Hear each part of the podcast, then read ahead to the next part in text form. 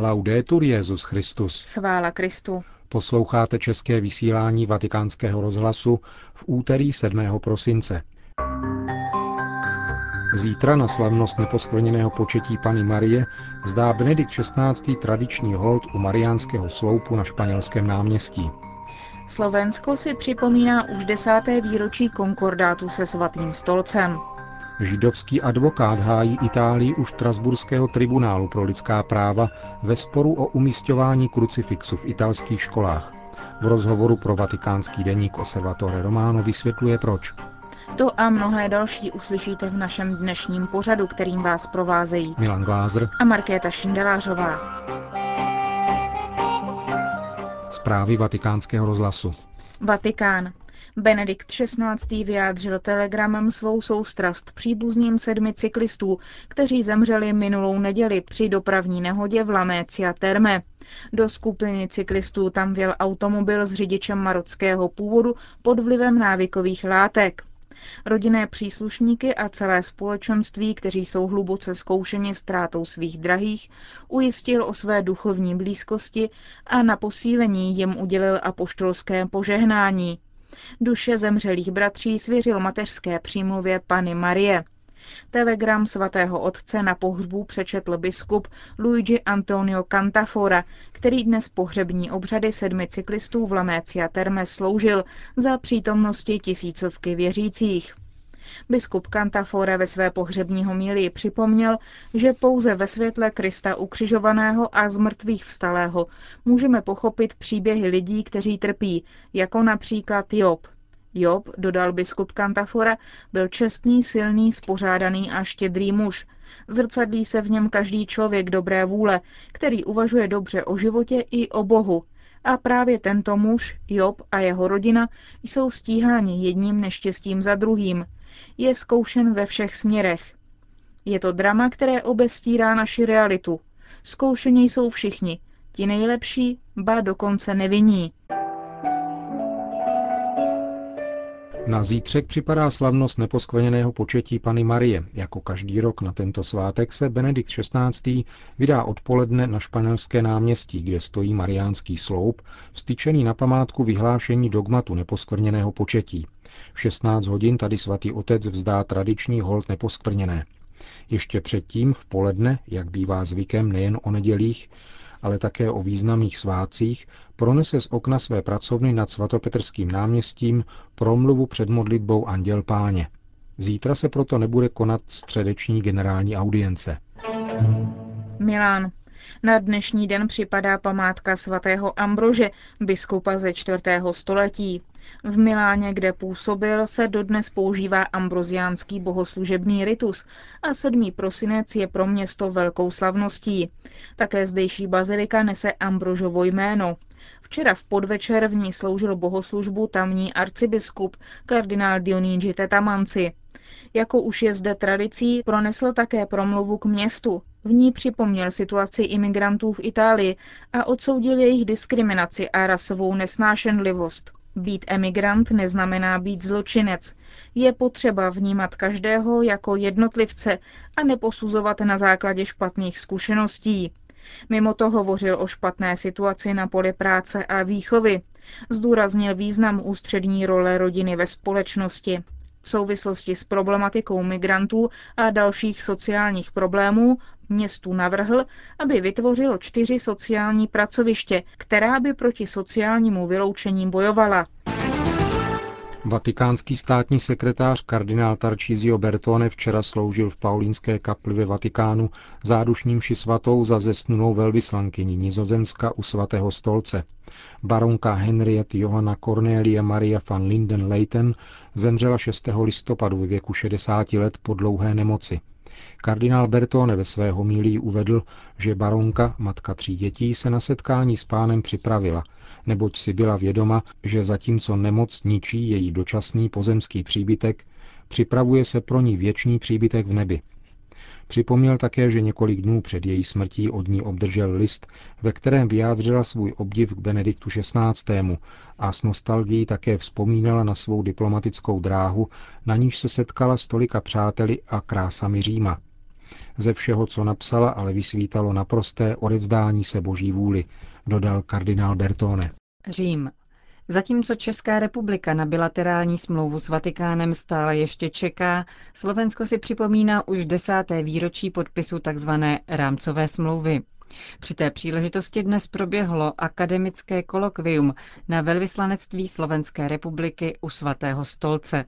Vatikánskou stranu reprezentoval sekretář pro vztahy se státy arcibiskup Dominik Mamberti a kardinál Josef Tomko. Slovenskou pak vicepremiér Jan Figel, děkan právnické fakulty Trnavské univerzity profesor Marek Schmidt a profesorka historie Emilia Hrabovec. Více nám poví Ludovít Malík. Bolo to akademické kolokvium, na ktorom boli menej viac významní hostia. Medzi iným bol tam ako host aj e, bývalý pražský arcibiskup kardinál Miloslav Vlk. Z vystúpení prítomných hostí vyznelo to, že tá rámcová zmluva, ktorej 10. výročie teraz si pripomíname, je potrebná. Doteraz e, boli zo štyroch čiastkových zmluv uzatvorené dve to sa týka školstva a pastorácie v armáde a vo zbrojených silách. Zostávajú ďalšie dve o financovaní cirkvy a o tzv. výhrade vo svedomí.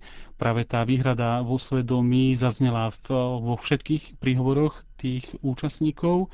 Arcibiskup Mamberti tak trochu zhodnotil tú rámcovú zmluvu, zhodnotil ju pozitívne, hovoril, že v posledných desaťročiach prevažujú zmluvy medzinárodné Vatikánu so štátmi nad konkordátmi a že táto naša zmluva je istým spôsobom e, výnimočná, pretože takúto rámcovú zmluvu majú iba Bosna a Hercegovina a Organizácia pre oslobodenie Palestíny. A v podstate diplomatickým jazykom povedal, že áno, Vatikán vníma veľmi intenzívne túto základnú zmluvu, aj tie čiastkové. Bol by určite veľmi rád, keby e, sa kompletne naplnila celá tá zmluva, ale Zároveň nepriamo povedal, že Vatikán nikdy nebude tlačiť na slovenský štát, že musí to za každú cenu prijať. Pre nich je oveľa dôležitejšie, aby to nevyvolávalo nejaké rozpory, aby slovenský štát a ľudia na Slovensku to necítili ako nejaký diktát zo strany Vatikánu a podobne, a napríklad kardinál Tomko, ten vo svojom zase príhovore položil otázku, čo je to výhrada svedomia? A chcel vlastne povedať, že tú výhradu svedomia áno, v prvom rade sa vzťahuje povedzme na katolíkov, na členov katolíckej cirkvi, ale svedomie má aj človek, ktorý je neveriaci a je to vlastne zabezpečenie ani nie tak výhrady vo svedomí, ale zabezpečenie práva na slobodu svedomia. Celé stretnutie bolo veľmi, dá sa povedať, e, také príjemné. Nebola to taká formálna atmosféra, ako to býva na takýchto stretnutiach. A človek sa tam mohol dozvedieť e, odpovede na otázky, ktoré v bežných médiách nikdy nezaznejú, také skôr detaily a aj to, že tie politické špičky, politickí predstavitelia túto zmluvu berú vážne. Myslím, že to bola veľmi vydarená akcia, také vydarené vedecké kolokvium, kde sa každý mohol slobodne vyjadriť na túto otázku. Peking. Čínští biskupové byli násilím deportováni na zhromáždění, na které mají být zvolení předsedové vlasteneckého združení a biskupské rady. Podle agentury Asia News bylo přísně tajné zasedání státem kontrolované církve zahájeno dnes v Pekingu. Ačkoliv Liu Bainian, místo předseda vlasteneckého združení, tvrdí, že jde pouze o formální schůzi, ve skutečnosti jde o nejvyšší orgán oficiální církve, ve kterém biskupové, ať už jsou dosazení vládou nebo věrní Římu, tvoří menšinu. Zásadní rozhodnutí o životě církve v Číně jsou vynášena na základě zmanipulovaných voleb – Každý z účastníků před začátkem obdrží přesné instrukce, co má dělat a jak má hlasovat. Zhromáždění bylo nejméně čtyři roky odkládáno. Oficiální biskupové totiž respektovali indikace svatého stolce a účast na loutkovém zasedání odmítali. Podle zdrojů agentury Asia News se řada biskupů pokusila skrýt nebo se prohlásili za nemocné. Další byli odvedeni na zhromáždění proti své vůli a jiní, vědomi si toho, že nemohou uniknout, přišli do Pekingu dobrovolně, odmítli ale koncelebrovat mši na zhromáždění kvůli přítomnosti některých exkomunikovaných biskupů. Nechyběli ale ani biskupové, kteří se nebránili, referuje Asia News.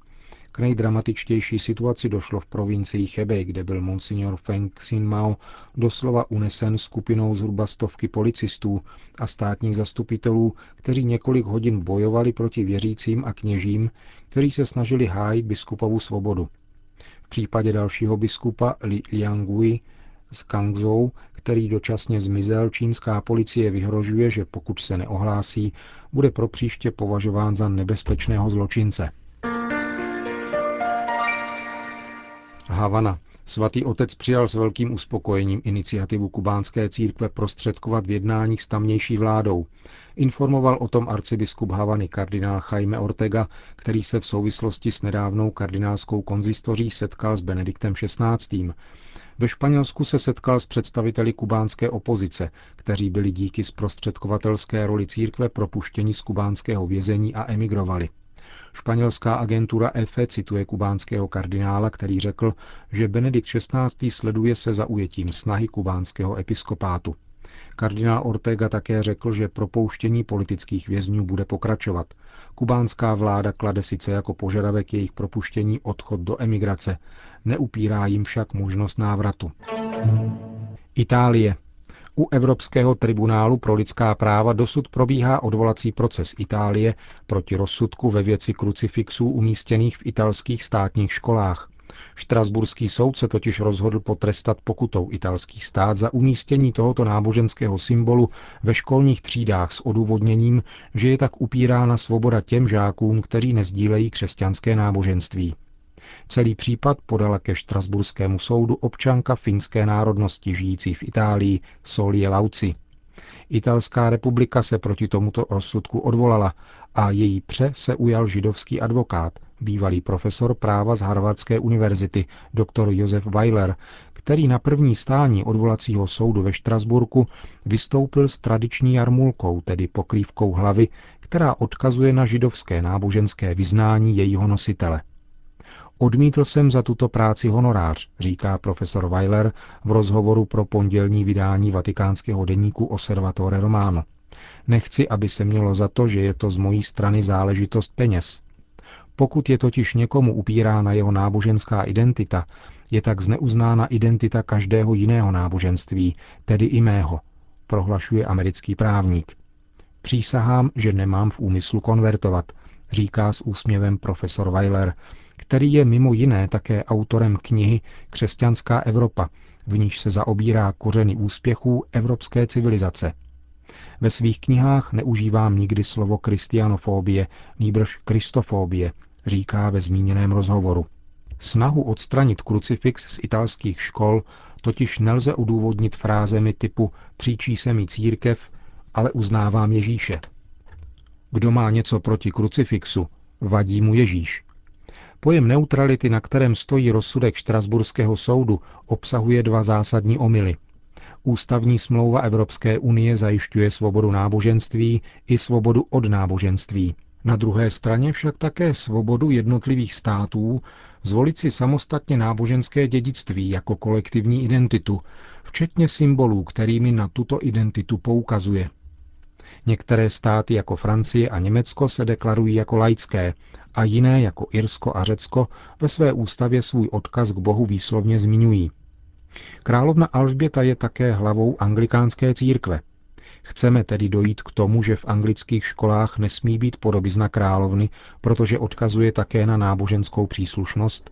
Ptá se profesor Weiler.